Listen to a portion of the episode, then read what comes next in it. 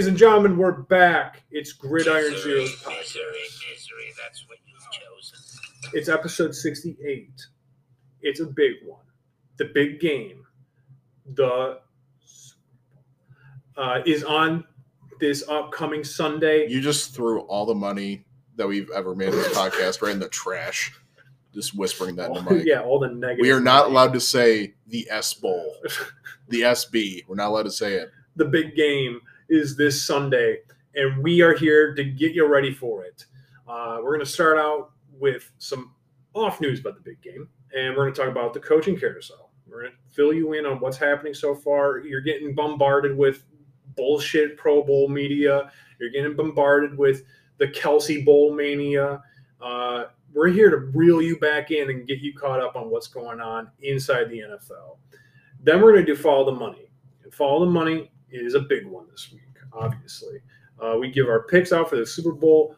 Uh, be sure to listen to last week's for the prop picks. This week is for the game picks. Uh, Can I can I just say I'm feeling a lot interject, Al, please. I'm feeling better about the prop picks than I'm feeling about these picks. really? But, yeah. Okay. But Okay. yeah. I don't know. Um, and then obviously we what, rounded what, out. what, a, what a tee up for, for the listener. Like, hey, you know what? I think last week's was a little better, a little more strong, but still Well, listen to this so hold on, I'm sorry. Are you saying the segment in general or the picks themselves? My picks, anyways. Okay, your picks. My picks, okay, anyways. Yeah. Um, listen to them both. I mean, honestly. Well, I'll- yeah, definitely listen to 'em provide some good stuff. Uh, and then finally, uh, I just came up with a new segment name. It's the Lions riff off of the week. Um, I, yeah, after saying it out loud and seeing your face kind of cringe like that, I don't know if it's good. Um, we kind of just! We riff through our Lion segment uh, as we do in the off season. Talk about Amon in the Super Bowl, uh, Pro Bowl, excuse me. Um, bleep that out. Uh, Dre Blyant, Scott Montgomery being hired, and uh, we talk a little bit about the draft, a little bit about free agency with the Lions, and uh, that is where the riffing uh, comes from. So, uh, and as always, uh, be sure to listen to the very end of the episode, the outro. It's the longest outro ever made, but the longest intro ever made. All right, let's cool the Jets there, what uh, matters to me. first ever double lock of the week. Double lock of the week. We got two locks for you uh, in this upcoming Super Bowl, and then uh, we also have a, a, fun little surprise game there at the end uh, that you should listen to as well. Uh, Al, uh, input. Shut up! Okay, let's go ahead. Let's jump right into it.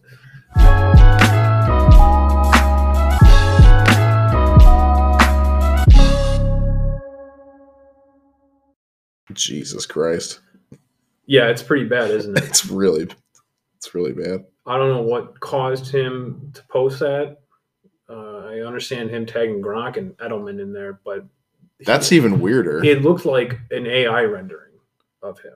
Like Mhm. it didn't even look like him when I first saw it because he looks so skinny in it. Like he looks like a fucking twig man. Well, I Um, saw like, I know uh, that Brady's never been buff, but I was like, who is that? he looked noticeably more twiggy this year. And I think I saw like him doing uh, an interview with with Colin Cowherd, and it was like he's already kind of put a little bit back on, like like in a good way. Like I don't know, something was going on, but yeah, that's a bizarre. It's a bizarre pis- picture to post on Twitter. Yeah, so ladies and gentlemen, we're obviously talking about Tom Brady, um, who seems to be just going off the deep end uh, since he retired for the second time now. Um, I'm glad he at least made it like he's like I'm going to keep it short, and I'm not going to belabor the point. and Unlike he actually got to announce it this time, Yeah, which uh, is pretty nice. unlike by the way another individual who's in a pr- similar predicament who uh, on the pat mcafee show Oh, informed us all that he's going into a darkness retreat for four days to, to mull over his decision so darkness yeah for four days.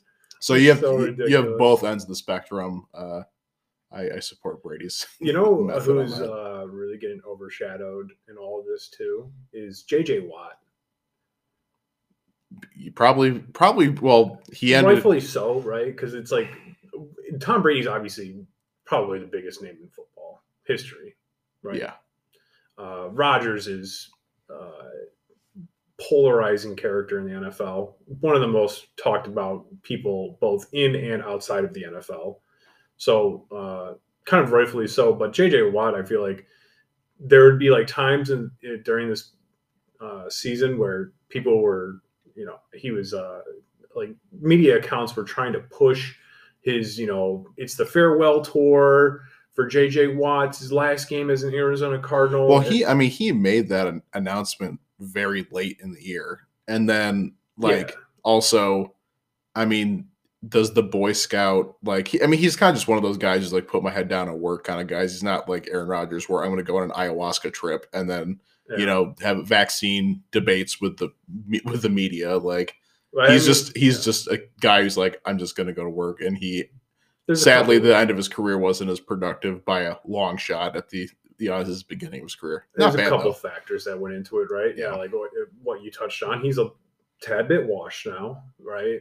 Yeah, Uh, that's fair to say. productive though. He's like not he's, not, a bomb. He's, he's- unproductive, but yeah, he's nowhere near where he was a couple of years ago when he was the NFL's sweetheart, you know, the darling of the NFL. Uh, and the other, you know, little thing that went along with it was the Cardinals sucked this year. I was going to mention that too. They were nobody, nobody wanted to watch them. So except for the that goes into Blauhards. Wanted to watch David Blough. yeah. Uh, so yeah, um, What an opening! what an opening. We did a, a little bit of a cold opening today because we haven't done one of those in a while. But um, let's go ahead. Let's get into uh, some of the coaching carousel, some of the updates that we had around the NFL. And uh, we'll obviously start out with the most juicy one on the board, Al. Uh, the Saints are receiving uh, the Broncos 2023 first round pick, a uh, 24 second round pick, and then a future third in returns to uh, sign Sean Payton as their head coach. Uh, they've already paid him Let me let me get that again. That was very loud. yeah, go ahead. uh, they've already paid him uh, a bag. Apparently, the details have not come out on that. But um, what do you Speculation is is 18 to 19 million a year. Uh, we don't have a speculation on how many years. I, no, I don't think so, but Yeah, probably That's a lot of probably, money. fi- probably four to six, uh, yeah, I think that's fair. about that range. Uh, a lot of money. Um, what do you think of it?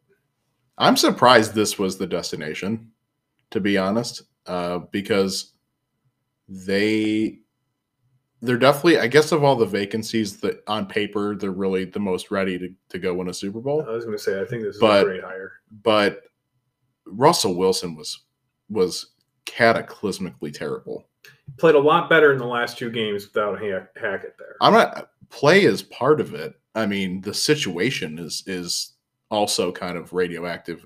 I feel like a little bit like the way that he was, um, the adversity that he faced year one as a Bronco, and the way that his teammates uh, were not vibing with Russ, uh, and the way the fan base is not vibing with Russ. Like, I'm surprised that, and they're locked in on him. Like, they, like they're locked into that for the next couple years. So like I'm surprised that of the situations, like that's the one that seemed the most attractive to him. Because like he could have had any offer he wanted. Like he could have gone to any of the vacant teams and he probably could have muscled his way into teams that already have a head coach if he really wanted to.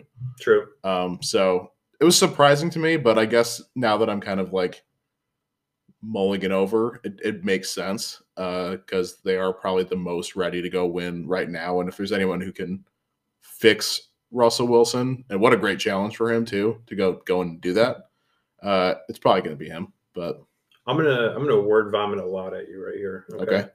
Um, to uh, counter or play devil's advocate on the Russell Wilson aspect, um, Russell was Russell uh, before he got to Denver, right?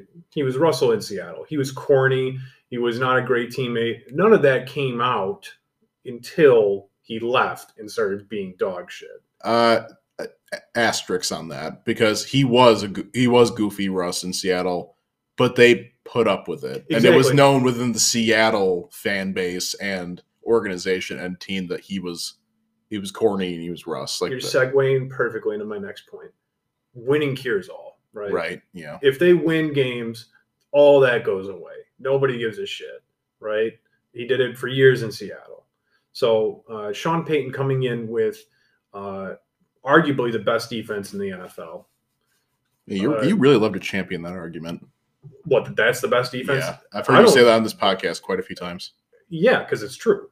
That is one of the best defenses in the NFL. It- It's Fuck your life! Bing bong! it's easily top five, arguably top three, and probably could be top one. Honestly, uh, I mean, like just look at the look at the uh, stat that they had through eleven or twelve games where they would have been, you know, eight and four, nine and three if the t- uh, the offense just put up like fourteen points or something like Yeah, that. all their games were pretty low scoring. Yeah. So uh, one of the best defenses, three great wide receivers, some serviceable running backs, a quarterback who could have a bounce back year. I think that Russ, especially after seeing what the offense was able to put up without Hackett running the show, I think that that offense is capable of doing something. Their biggest issue being the offensive line, and Russ going to have to be getting rid of the ball quickly, and the run game is probably going to suffer a little bit from that too.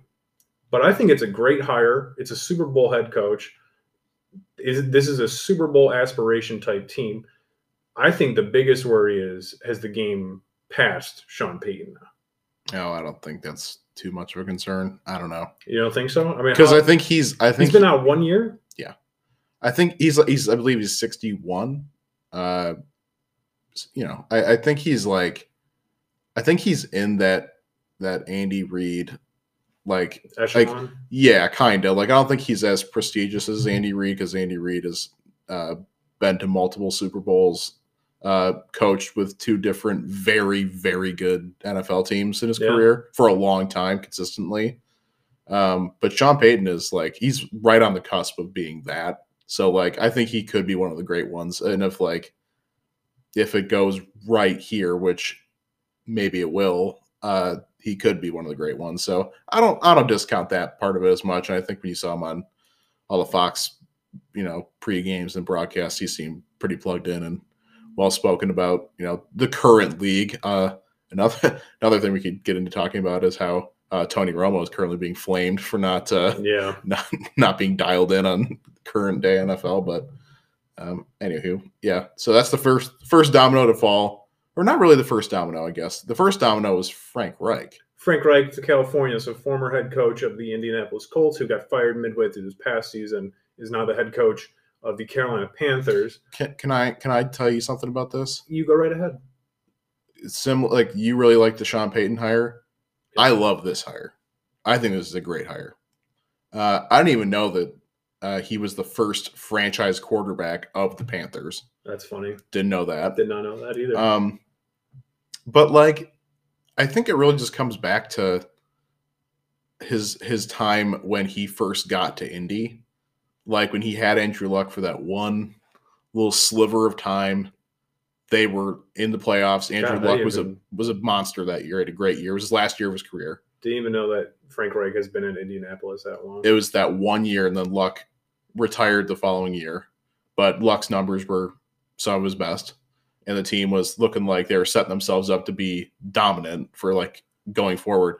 And then the quarterback fell apart, but you still had flashes like of like even with Philip Rivers, they were decent. Say what you want about Carson Wentz, but they were still a decent team, and like defensively, they were they were really good they had their moments. offensively, I think they started to figure it out with Jonathan Taylor. And obviously, it all fell apart this year.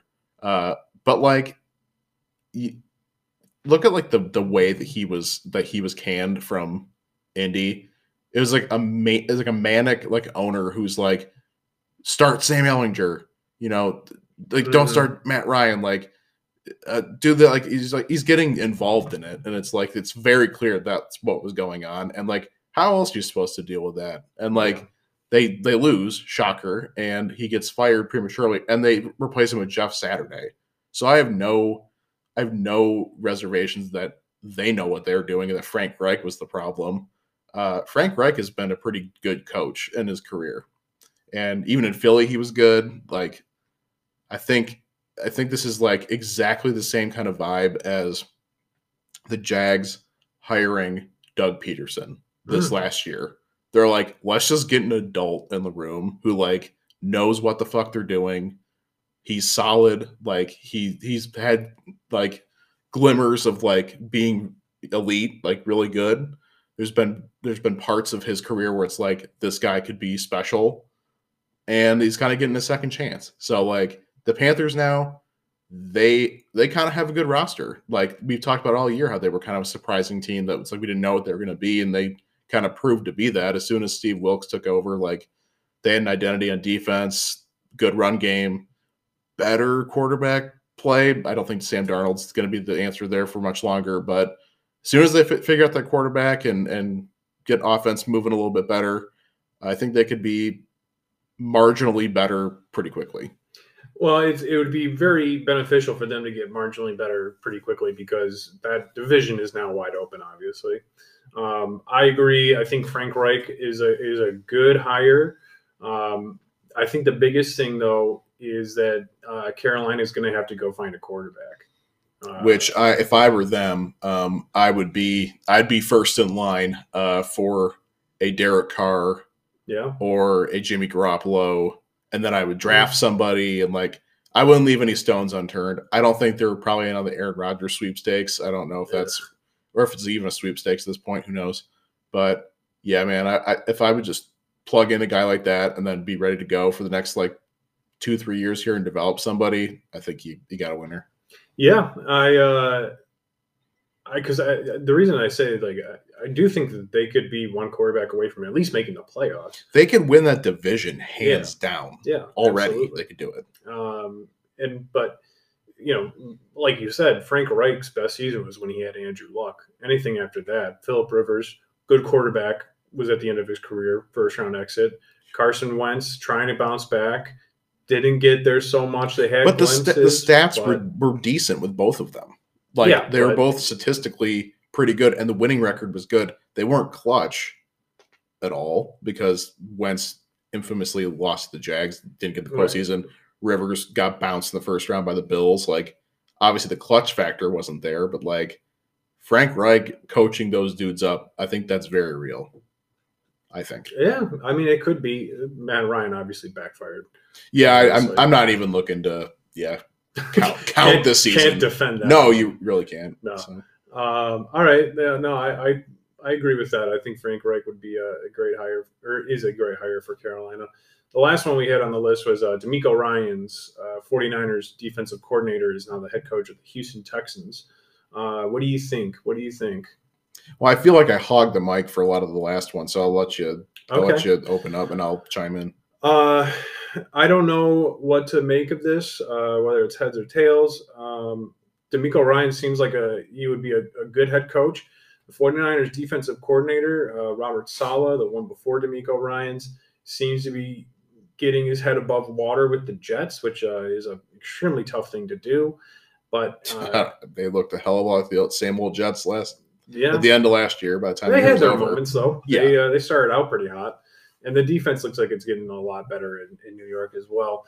Um, it's just going to be interesting to see uh, general manager wise, like what they end up doing. They could be good in a couple of years. They really could. They have a lot of draft capital now with the, uh, dealing Deshaun Watson. They could. They have the second overall pick. Yeah, Yeah. Bears, Bears. Uh, so they could get a franchise quarterback this year, whether it's uh, J or not JT Barrett. Who the oh my is the god, who the hell's the guy from Ohio State? They all they all Stroud. Stroud. They all just they all got two two letters as their first name and then just some odd last name. Stroud, Barrett, I am so Pryor. They're all they're all interchangeable in my opinion. I love how all those references from like 2009 to like 2011. But they're all the same.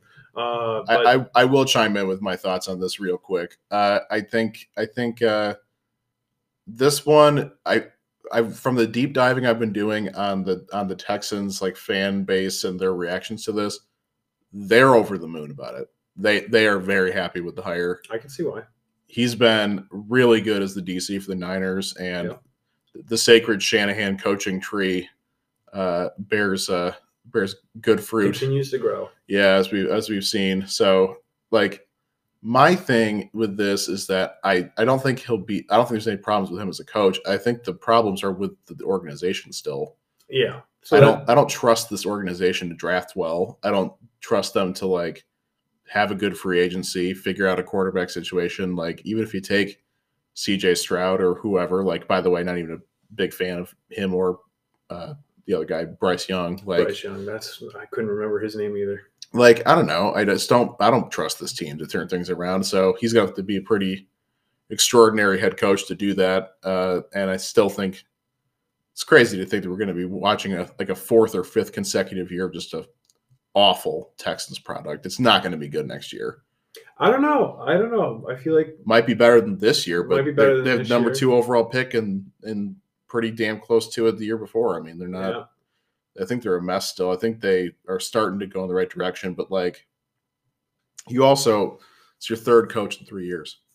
Yeah. So yeah. like let's, Let's not let's not bury that lead. at know, least two years. I think I think hiring him, I think like the last two hires they've had, they felt very like uh okay. Like they're kind of just like getting a- Yeah. a front man, like someone to just kind of trying like to get somebody. yeah, somebody to do the job. and then this one feels more like we have a vision with We got a this guy. This Yeah. is what we think this team could be. So like seeing that, I'm kind of like, okay, like maybe there's something here, but but uh, I still think they're a mess. So I don't have a whole lot of optimistic outlooks on it, but hopefully I'm wrong. Yeah, I I I like the hire. I think uh, that is a very like we have a vision now kind of hire. They have a lot of draft capital. They have the number two overall pick this year in, in a class where it seems there's maybe two, three quarterbacks. So I would imagine they're going to use one and stop starting Davis Mills. I know we are going to get all into it, you know, after this show, but like it's going to be a spicy first overall pick with Indy needing a quarterback and Houston being number two and Bears being number one. Maybe the Colts leapfrog into that number one. Bears don't really need a quarterback, so they could trade back and get a bag. It could be pretty saucy. I don't know. Could be, could be. Um, all right. Uh, well, that's that's pretty much it for head coaches at the moment. There's a couple more vacancies, including Indianapolis and Arizona. So we'll wait and see uh, what, ends what ends up happening with those. Two two quick coordinator notes, just cliff notes. Uh, Brian Flores, Yep, defensive coordinator now of the Minnesota Vikings. that's really interesting. Uh, he was in the running for the Arizona job, uh, as was Aaron Glenn, Yep. who is now uh, back with Detroit officially, I believe. So I don't know if it's official. I think they're Okay. still kind of going through the interview Oh, I- process with yeah, I- him, and he, I think he's going through the interview process with Indy as well. okay, well, I, I thought in Arizona, I saw that that's a no go. I could be wrong. You could be right. Who knows? Indy might still be out there, and obviously, I mean, if I'm going to make a bet, I'm going to say Jeff Saturday is going to remain the coach. I don't know. That's my that's It'll my be really interesting to see. speculation. Uh, you had another OC or DC? No, that's. I mean, there there are more moves, but those are really the two biggest notable ones for this podcast. I feel like Uh, I feel like you only named one. What was the other? Flores and Glenn. That's really all we need to Oh, talk about. oh, Yeah. okay. Uh, I thought you were going to talk about another move. Um, I did, I did want to mention. I know we're if we're done with coaching stuff. I just wanted to talk about one quick thing. I actually wanted to throw some uh, some coordinator talk out there as well. okay, okay, we'll do that, and then I have one other th- talking point we need to hit on this show because by the time we record I- next show, it could be a very different landscape. I uh, also have another talking point after your talking point. Wow, this is a lot of talking. All right. Yeah. Um, Kellen Moore to Los Oh. Angeles. Yeah. Okay. Didn't That's pretty about that. interesting. Very. Um, I'm sure that uh, that offense will be looking a lot. I don't know, different. I don't. I don't want to say better, but I think it could be. Um, It needs it's to better be. than Joe Lombardi. It needs I'll to be that. better than it's been.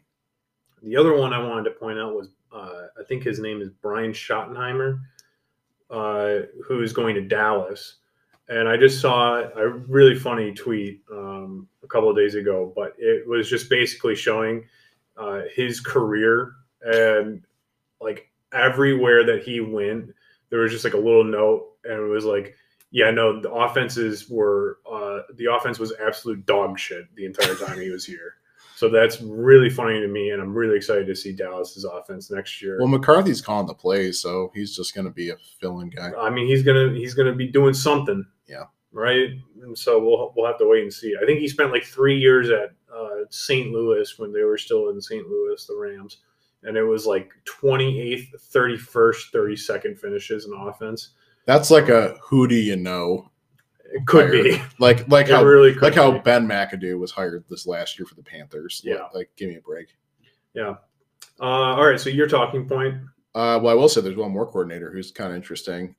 Nathaniel Hackett did get a job. Oh yeah. No, He's now that's the crazy. Jets OC, That's absolutely asinine, Which- in my opinion. which is uh, uh, all the people are connecting threads that that's a Oh, Bring Aaron Rodgers. Rodgers. uh, move. Uh, so we'll see about that. But no, the the time sensitive thing I wanted to touch on real quick is Derek Carr.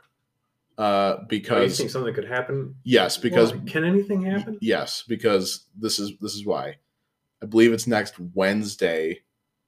His cap charge for his next year in his contract will officially be set into motion. So the Raiders will be locked in to owing him like $40 million.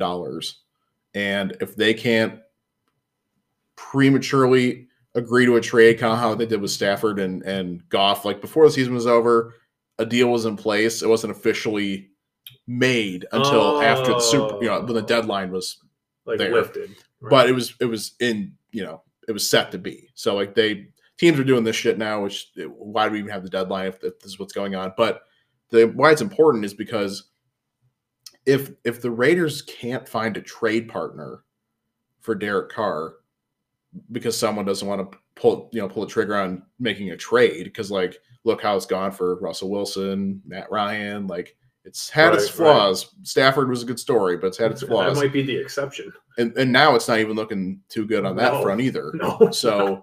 So a lot of teams might be a little more skittish on wanting to do a trade for Carr. So what would happen by next week is the Raiders would just straight up cut him because they don't want to pay him that contract next year. So he'll But be you still have to pay him a little bit, right? They have probably to- have some they're paying money. probably I don't know all Yeah. the minutia on it, but that's the big one to watch is that like there's a big guarantee of like 40 something million that they'll have to pay him if they don't get rid of him by yeah, and if they set up a trade, it's the next team's problem, Right. not their problem.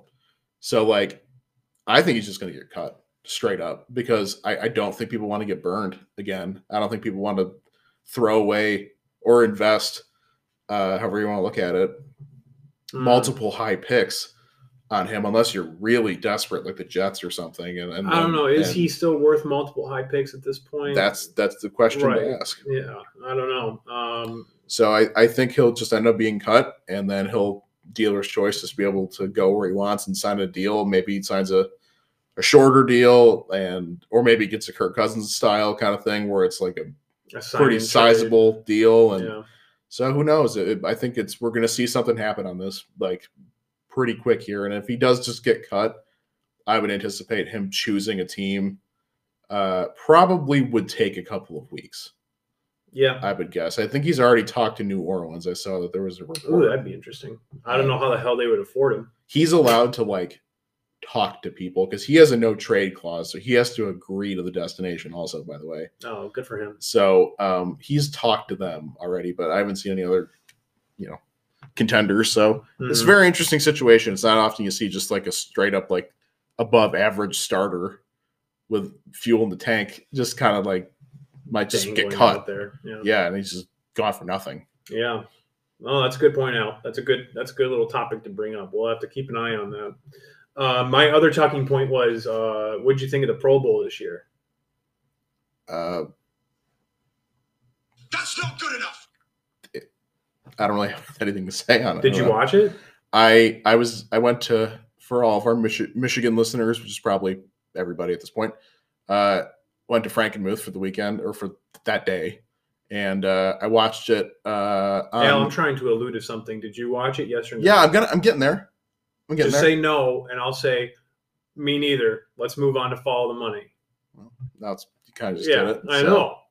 Well, I was I like was trying to get I was like at the 85 percent finishing that up, and then you just you, you dove. I in came there. right in. I came right in. I don't want to waste any more of our. I watched like three time. seconds from the TVs at the bar. Did you watch like the skills competition or? I don't know what I was game? watching. I saw I saw I saw Derek Carr throwing a football onto a trampoline and like I, I don't even know what the fuck I was watching. So I just I just looked away and, and ordered Looked drink. away in shame. Yeah. All right, let's do follow the money.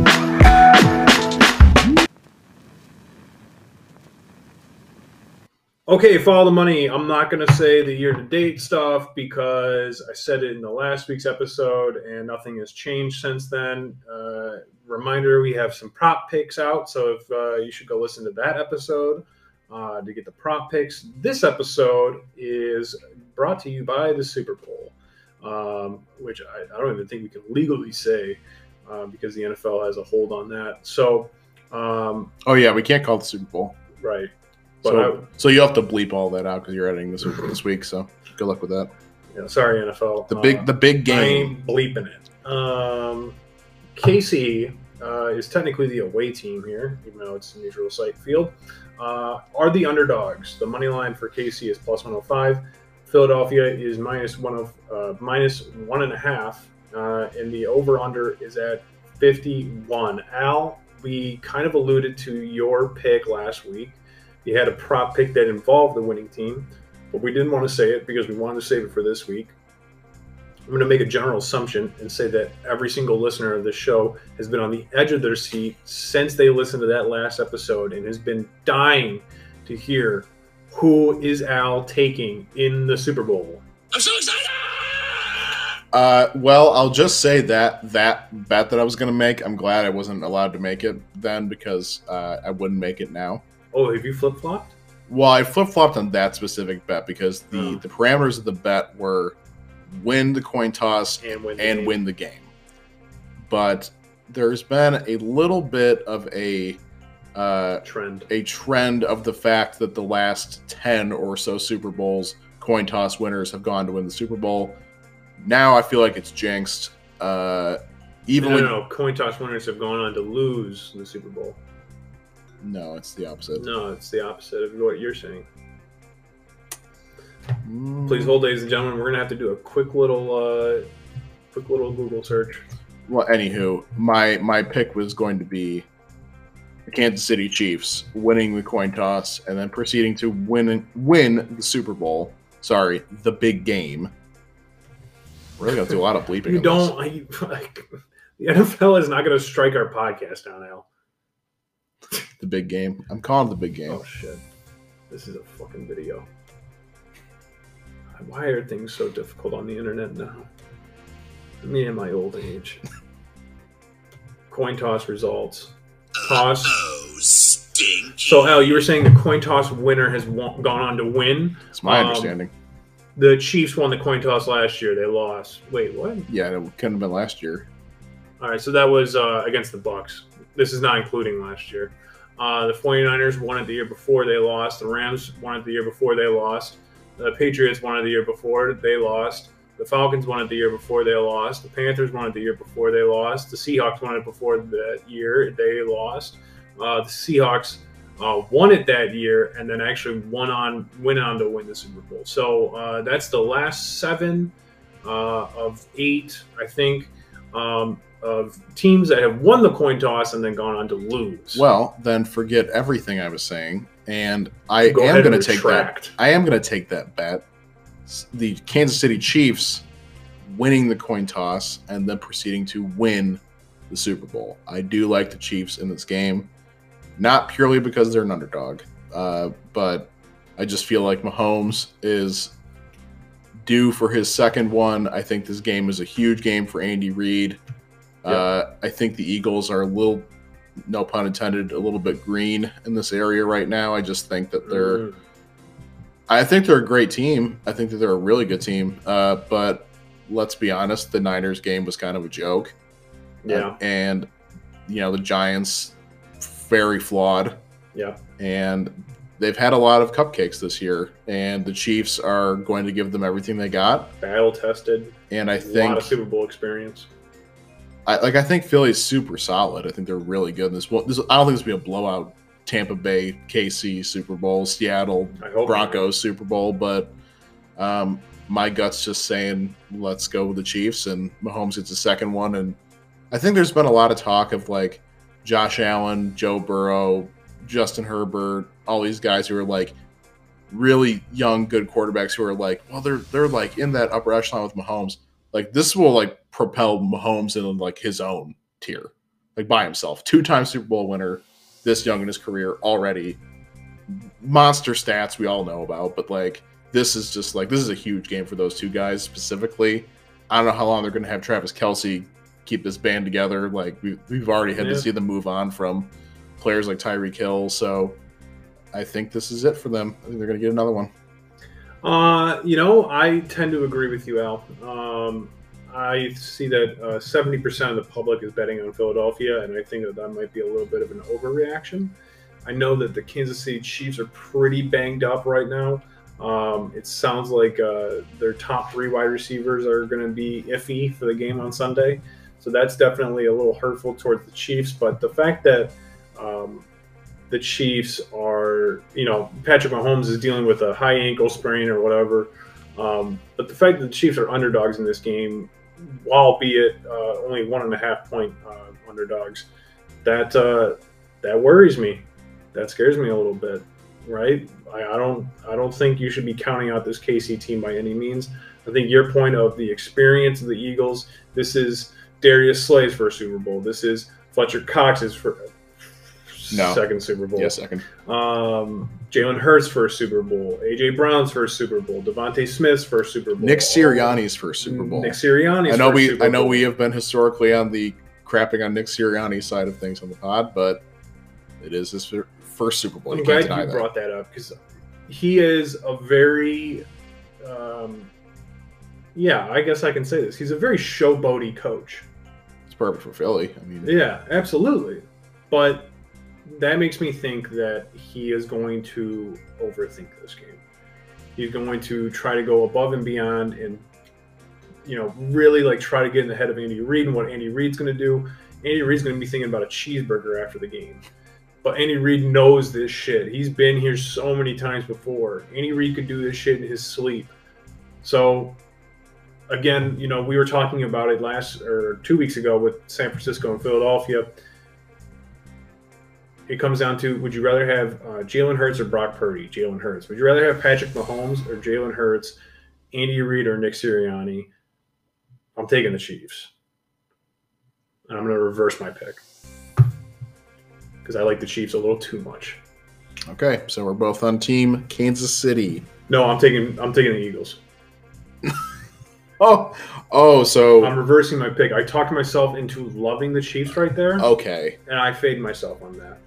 That is a bold strategy. Yep. Now, are you doing that just because the numbers are where they are in follow the money? And I'm doing that it for influence- content. Yeah, right. Okay. Yeah. Um. No.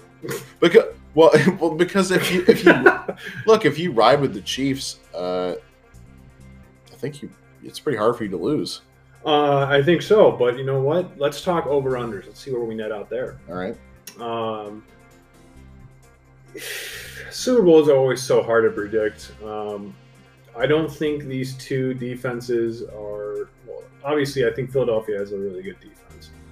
Uh, their defensive line really looked good this past Sunday, and I don't know. At the Pro Bowl. I can't imagine. Who, who did I say?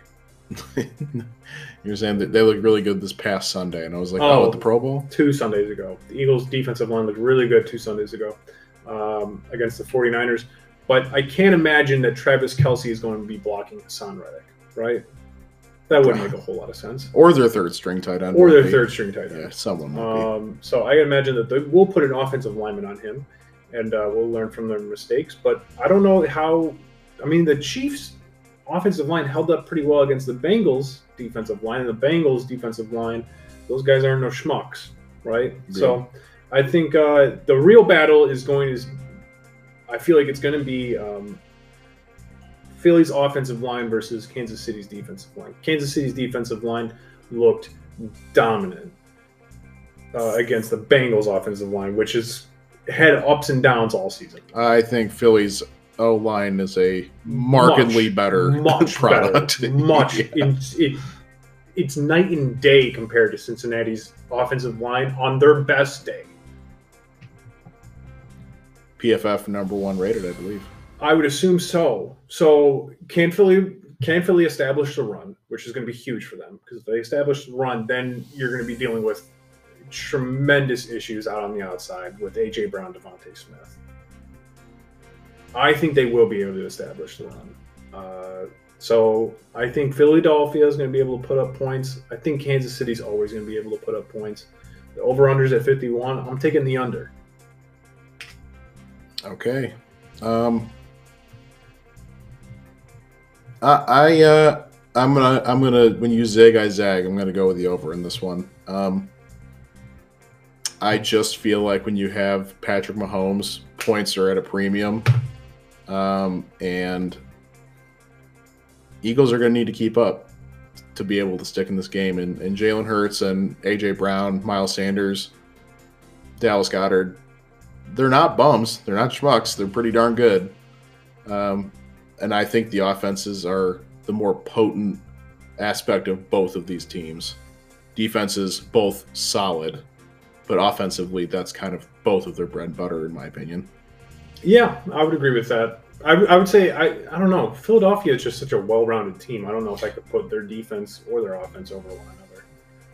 I yeah, I, th- I think offense to me might edge edge them out a little bit, Mhm. but not by much because they are more well rounded. I think KC, hands down, offensively, they're more you know that's a better side of the ball for them. Can, you said Kansas City. Yeah, for them. No, I totally agree with that. So I'm going to go with the that. over.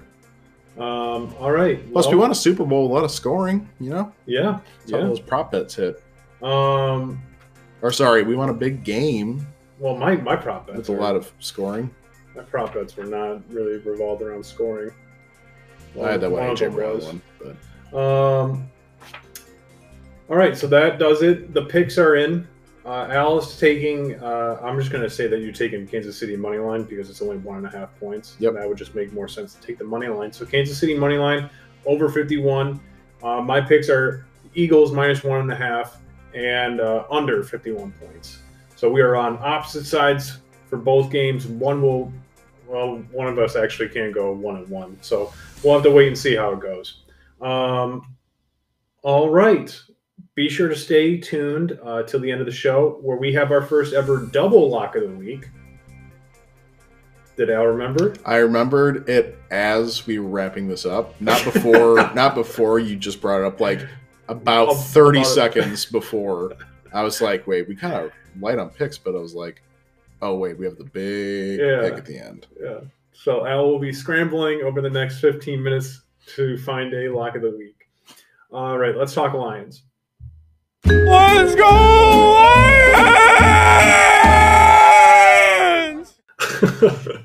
okay, ladies and gentlemen, it's the Lions segment. These have been a little light recently, so bear with us. Lions fans, it's all right. Um, I, I feel like whenever we're talking about the Lions at this point, like just at this point in the season when they're not playing, the playoffs are happening, you know, coaching hires, like they're not really relevant in the news. I'm on the point where I'm like, hey, like we don't have to talk about them, and you're like, no, let's talk about them. well, you know, so. what else will we talk about? I mean, I feel like we had a really good pod so far. I feel like the Lions are Oh, you just want to cut it short. Well. you, want to, you want to rob the listeners of our good, good. All right. Well, why don't you why don't you fill them in on, on what we're going to talk about if, if they're being robbed us so so uh, egregiously? Please fill them in. What do we got? Did you, We're gonna buy the kneecap balls. did you see Amon Ra win the best catch at the Pro Bowl? Yeah, the Pro Bowl that you didn't watch and uh, that I saw 30 seconds of out of the corner of my eye, where saw- Derek Carr was throwing a football on Twitter. at a trampoline, and I said I'm not watching any any of this. Oh, that was probably the highlight of the Pro Bowl was Amon winning that. Uh, Snoop Dogg uh, mispronouncing his name was also pretty funny. Um, but it was a little cool, little cool moment where his brother jumped off a trampoline, front flipped, and then tossed him the ball midair, and then Amon came in on the other side, front flipped, and caught the ball midair. Uh, so that was kind of cool.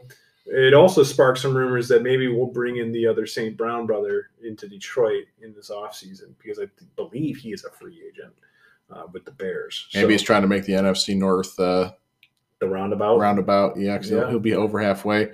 You know what? I would. I'll say one Pro Bowl thing. Okay.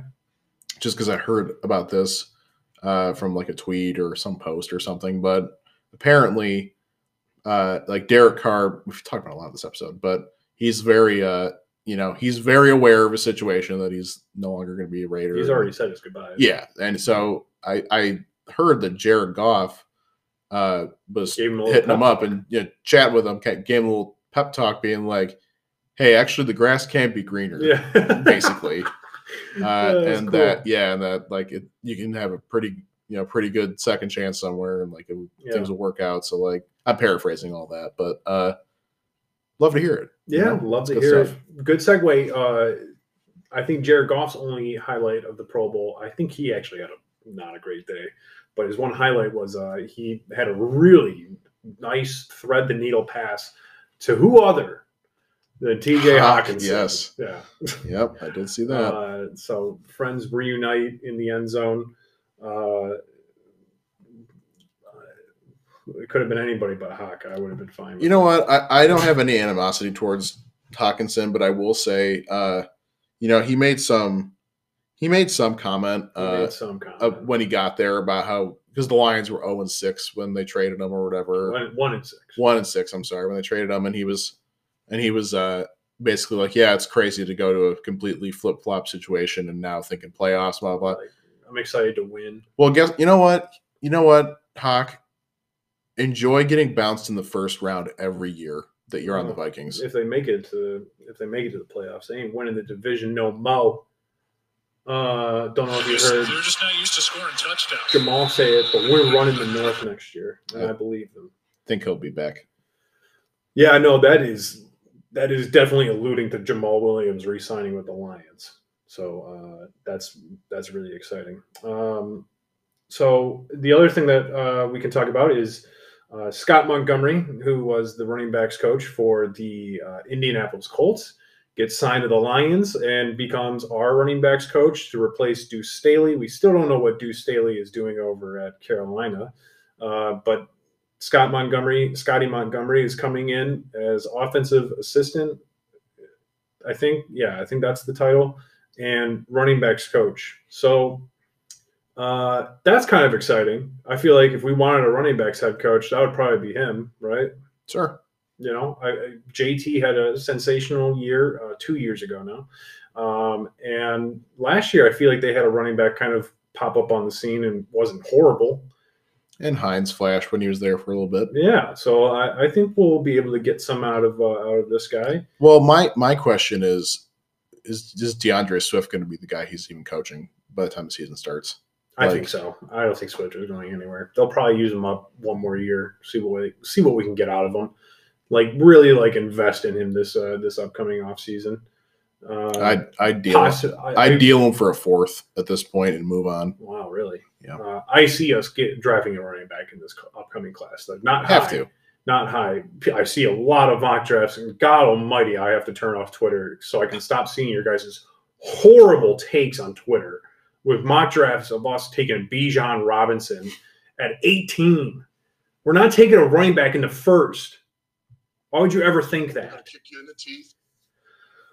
Oh, um, so yeah, we hired him as our running backs head coach.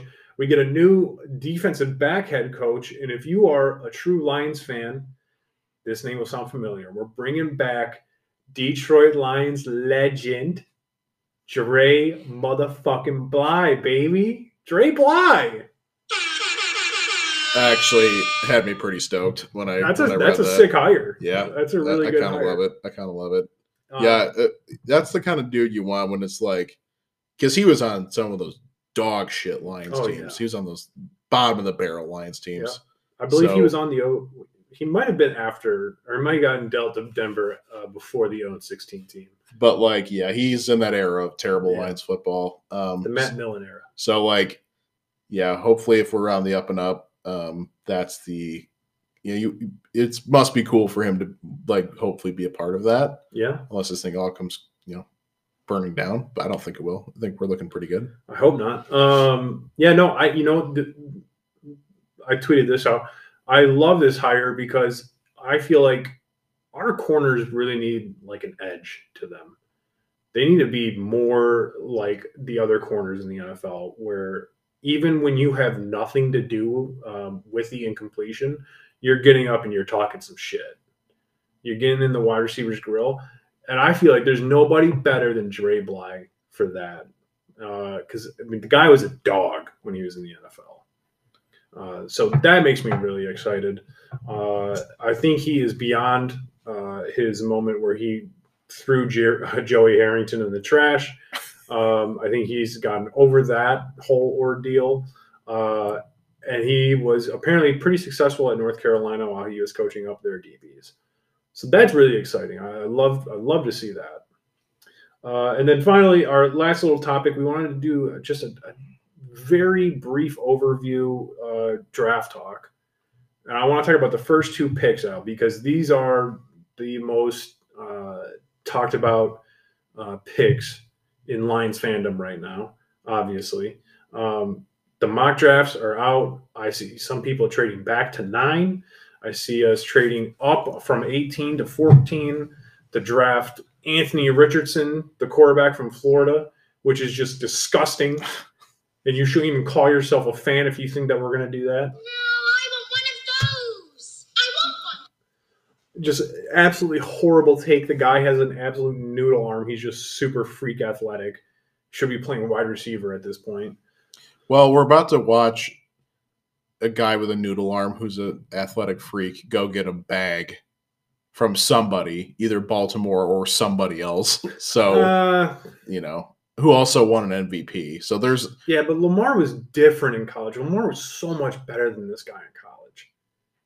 Lamar was a Heisman Trophy winner. This guy wasn't even invited to to uh, New York. He wasn't even in the conversation. fair. And motherfuckers have us taking him at fourteen, Well, trading up. That that is the that's Fuck out of here. it's draft season. I mean, that's it's what People are out of their everyone- damn gourds. it's what everyone does with quarterbacks. I mean, dude, last year people Malik talking Willis. Malik Willis, number two. And we were talking like stupid ass motherfuckers talking about Malik Willis at two or three or yeah two.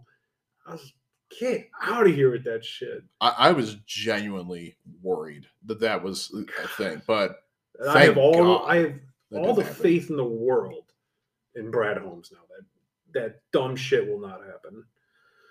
So running back. So actually, I realized that uh, we didn't even get through what uh, what I was talking about. What we're doing here.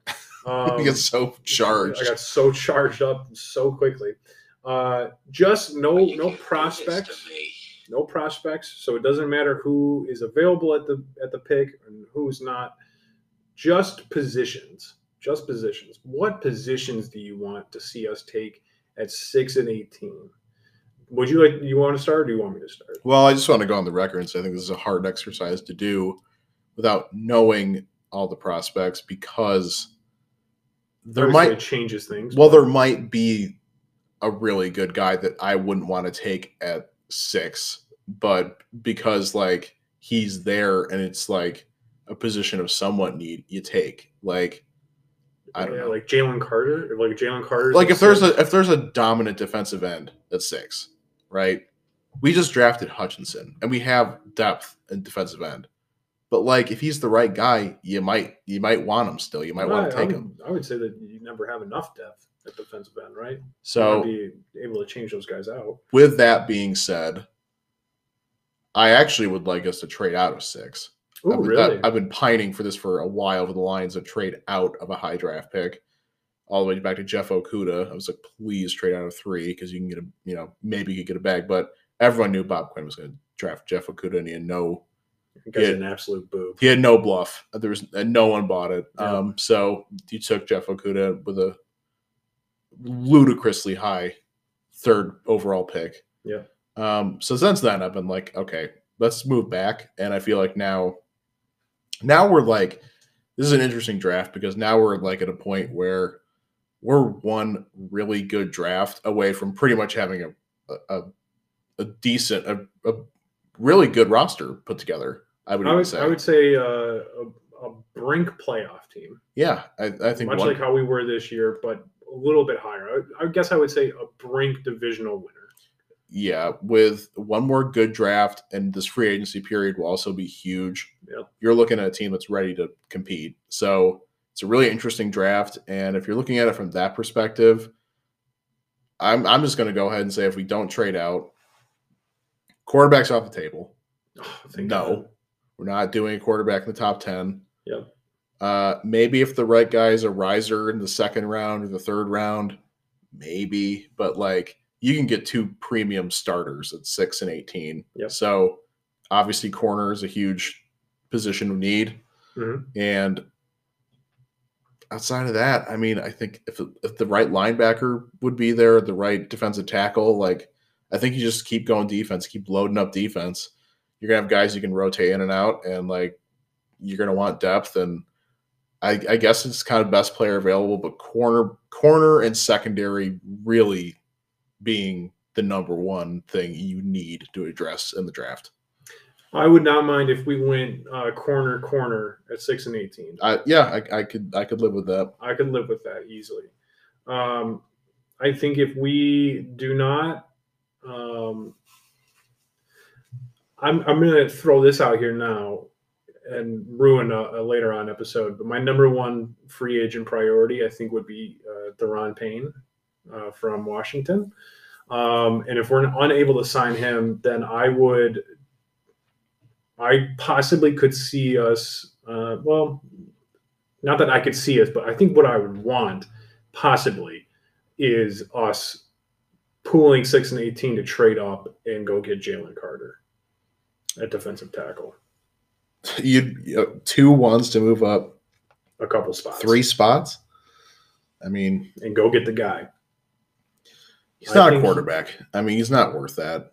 You don't think so? No, I I I, don't know. I, I think I think a- you pull. He could be so huge for our team. I think you pull six and A a high one. two or like a high three, and then to move up three spots. I mean, yeah, like quarterbacks Yeah. are the only guys you're really going to see like where people are going to move heaven and earth to go get, and that's why the Bears are really in a really interesting spot because. And we can have a whole different conversation about what I would do if I was the GM of the Bears right now with the number one overall pick. Mhm. Uh, but like they have the they have the possibility to move back for a couple teams because there's a couple teams that would want to go number one to go get CJ Stroud because I think of the quarterbacks in this draft, he's probably the most surefire bet to go number one. I would say, and probably like probably the best of them. I mean, I'm not the biggest college football guy. I, I don't know. I think Bryce and CJ are neck and neck right now. And there's for some reason there's Will Levi out of Kentucky. That's Levis. also just being thrown into that conversation for some reason. And I, I think he's more so of like a project player. So I think we're in agreement that the top two picks we want to just let's let's go defense. Let's keep bolstering up that, and let's and then in free agency, you know, even more so. I I love Daron Payne. You know, signing him maybe. Obviously, he's going to be probably one of the marquee players in free agency this year, and he's going He's to command get a large contract. He's gonna get it back. And I don't even know if it'll be a lengthy one because like a lot of guys like him now, they'll sign for three years. So they can go Mhm. get another bag when they're 28, get that last big bag, and then like, you know, then be kind of out. a year year Maybe by that's year like a six year guy or something. Yeah. Yeah. Um, so I don't I don't really know what the contract for him would look like. I don't for some reason, and I guess maybe just because the sample size we haven't seen Brad Holmes like make a huge splash signing. He hasn't done that. He made a splash trade with Stafford Yeah. and a pretty interesting splashy draft trade to go up and get Jamo. Uh, but like we haven't seen him roll out the red carpet or back up the Brinks truck. I guess it's a better analogy for a free agent because we've been in a spot where this team's been not very good and why you can want to pay anybody when you're rebuilding. So I wonder if he's that kind of guy. I wonder if he's going to be like he does come from the LA Rams, who were the you know f them picks. We're all in. Let's go all Yeah. in and win this thing. And Yeah. I don't think you're quite there yet. Um, but No. Daron Payne would be a guy where you bring him, he's like 25, 26. He'll be there for, you know, hopefully three, four seasons and he'll be, he'll be still at a very high level when he's like, when you're in that window to go win. Yeah, yeah. No, I think it's it's super interesting to see, and this is definitely. I mean, you alluded to it earlier, but uh, this is definitely going to be uh, one of the biggest off seasons draft classes in Lions history. I think we got to get a running back. Uh, yeah, I think they'll draft one. I do. Wonder where. Um, yeah, who knows? Uh, I don't think it will be Bijan Robinson uh, unless I can get him in maybe the second round. I think, I think those, those high second round pick backs are kind of the cream of the crop right now. It's where you have like Breece Hall. Yeah, It's where Swift was in the draft. Like when we took carry him, like, on. Who's out of the league now? Uh, I think yeah. I think unless you're going to go get a free agent, Josh Jacobs or somebody like that. I, I Well, think I don't know about Josh Jacobs. I mean, that guy is going to get a fucking bag. not from the Raiders. I Not from think the Raiders. He'll get a bag somewhere. Somebody will pay him. that would be a guy. think we're re-signing Jamaal this year too. I don't. Well, Jamaal's not going to command a bag. I don't think He'll he'll be up there. I don't. I mean, he's probably looking at another two year deal for like five to seven million a year. I don't know. I think it would be a little bit higher than that. He's, I mean, he's 27, 28, 26, 28. I don't know where he's at exactly, but he's in that I don't range. know. I feel like you do know contracts and draft pick like value better than I do. So I could be wrong, but I don't know. I feel Sa- like I'll put it this way: Saquon Barkley said no to a 14 million a year deal. Now Jamaal Williams is not going to sniff that, yeah, so I'm thinking half of that. So that's like seven, like Mm, ish, maybe a little I- less. I don't know. For some reason, I'm feeling north of seven. I, I'm I think if he was 24, I'm kind of. I think it's like two year, twenty million dollar contract coming up for Jamaal. I'd be shocked. That's that's a pretty that's a pretty big deal. Yeah, And he's not a guy. He's not an every down back. He's No. definitely not. No, and I he had a great year, a historic year even, but Yeah. uh he's not an every down uh workhorse back. He's a specialty player. Yeah, Very very good. Really good. And he definitely fits the system and the you know I I want him here desperately. Uh but like Josh Jacobs is more of a do it all. yeah, he's an every down back. I mean imagine dude, imagine him behind that that offensive line. It would be interesting. like put put a put a well above average running back who's established in the league behind this O line. Whew. Man. That's. I feel like that's a reason why a lot of people want us to draft Bijan Robinson. But at the same time, I'm just done with Swift. I don't know. I'm just done with Swift. I don't blame you. I do not blame you. Nothing nothing against the dude. Not you know, Yeah. nothing like that. But I don't know. Just it, it just doesn't seem to be there anymore with him. Very similar to Kerryon. Like Kerryon had a good year with us and then fell off the face of the earth. Uh, all right. That was a good line stock, Al. It evolved into a little bit more than I thought it would. We're So. Just like us riffing, baby. That's that's the best off-season content we have. Us riffing about the Dumb lines. Uh, all right, let's close the show out. All right, ladies and gentlemen, I'm going to try to go through our outro uh, as slow as possible so Al can figure out what he's doing for Lock of the no, Week. fuck it, dude. It's fine. Uh, thank you again for listening to episode 68. We've made 68 of these things. Hard to believe. Um, appreciate you listening. If you want more, go ahead and follow us on Twitter, follow us on TikTok, uh, Gridiron Zeros Podcast, or Gridiron Zeros Pod, or just Gridiron Zeros. I can't remember which one of the three it is. Anyway, um, lock of the week. Uh, it is a monumental week here uh, here in uh, Farmington Hills, Michigan, as uh, the first ever GZP uh, double lock of the week is happening. Um, the lock of the week record is sitting at uh, an astounding ten and four at the moment. We're hitting uh, at an all time rate. Um, this is going to be huge for us. Can we finish twelve and four on the year? Can we finish at hitting at a seventy five percent rate? That's pretty major. That's Honestly. huge. Understand this. Handicappers that are really good at their job are finishing at about a 50 to 60% rate. Wow. So if our lock of the week can go 12 and 4 on the year, it's uh it's absolutely massive. I'm gonna go ahead and say mine while Al is still trying to figure his out.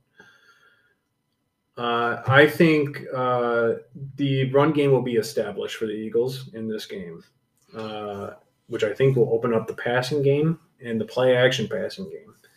And I've been seeing it time and time again over the last couple of weeks that the the deep target is no longer AJ Brown.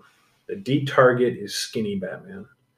It's DeVonta Smith. Yeah, you were kind of on this hill last week too. DeVonta Smith uh, does catch deep passes, and he does a pretty damn good job of doing it. Outside, I think he had a really bad drop in like week 18 or something. Um, no, I'm thinking of Jalen Waddle. Uh, so never mind. 23 and a half. He needs to have a 24 yard reception.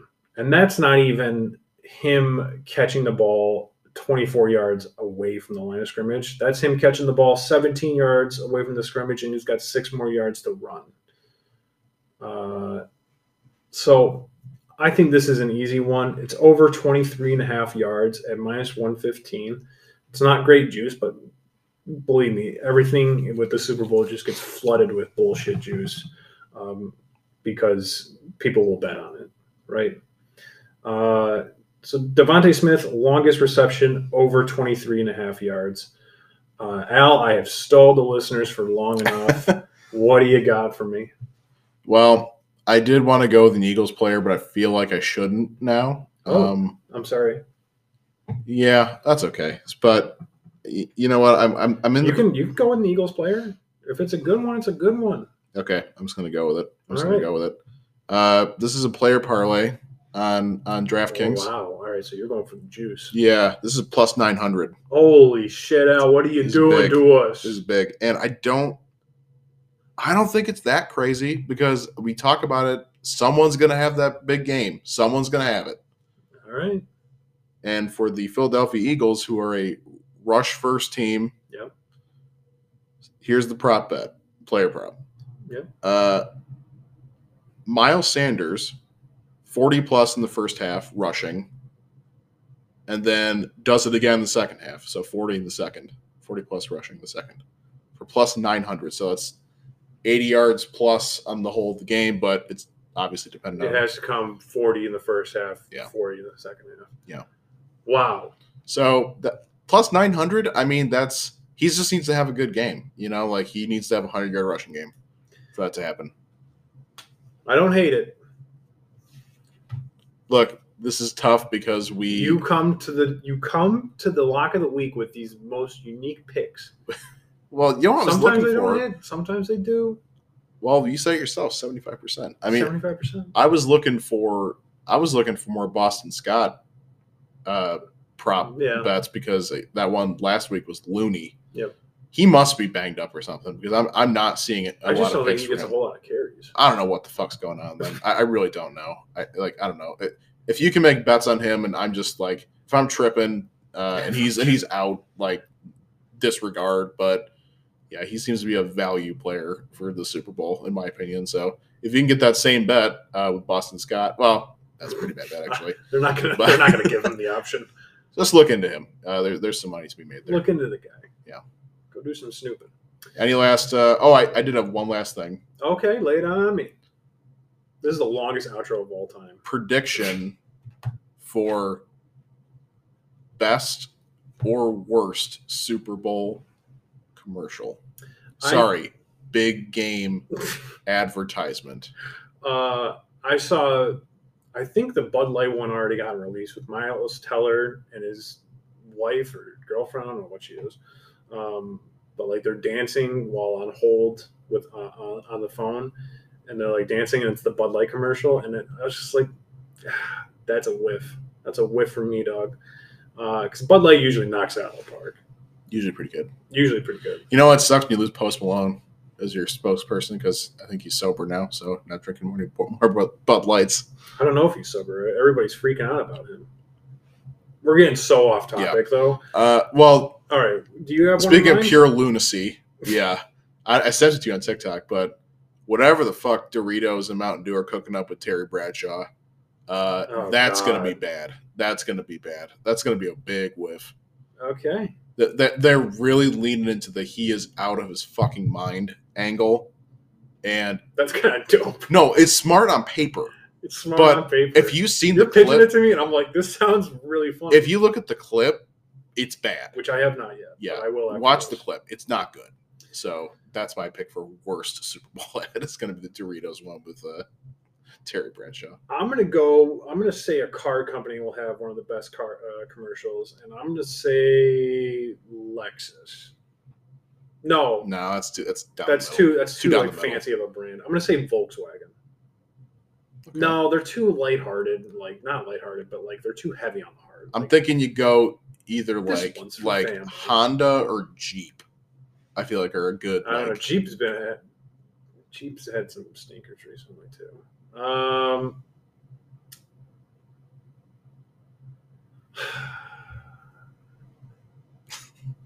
I'm putting a lot of thought into this. I feel like it's going to be a foreign car brand. I'm going to say Fiat. Is Okay. Fiat even foreign? Fiat's foreign. right? Italian. They're Italian. Yeah.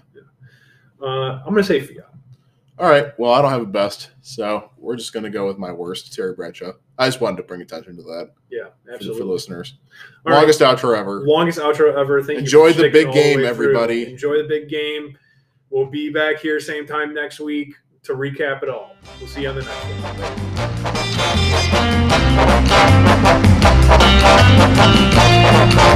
one.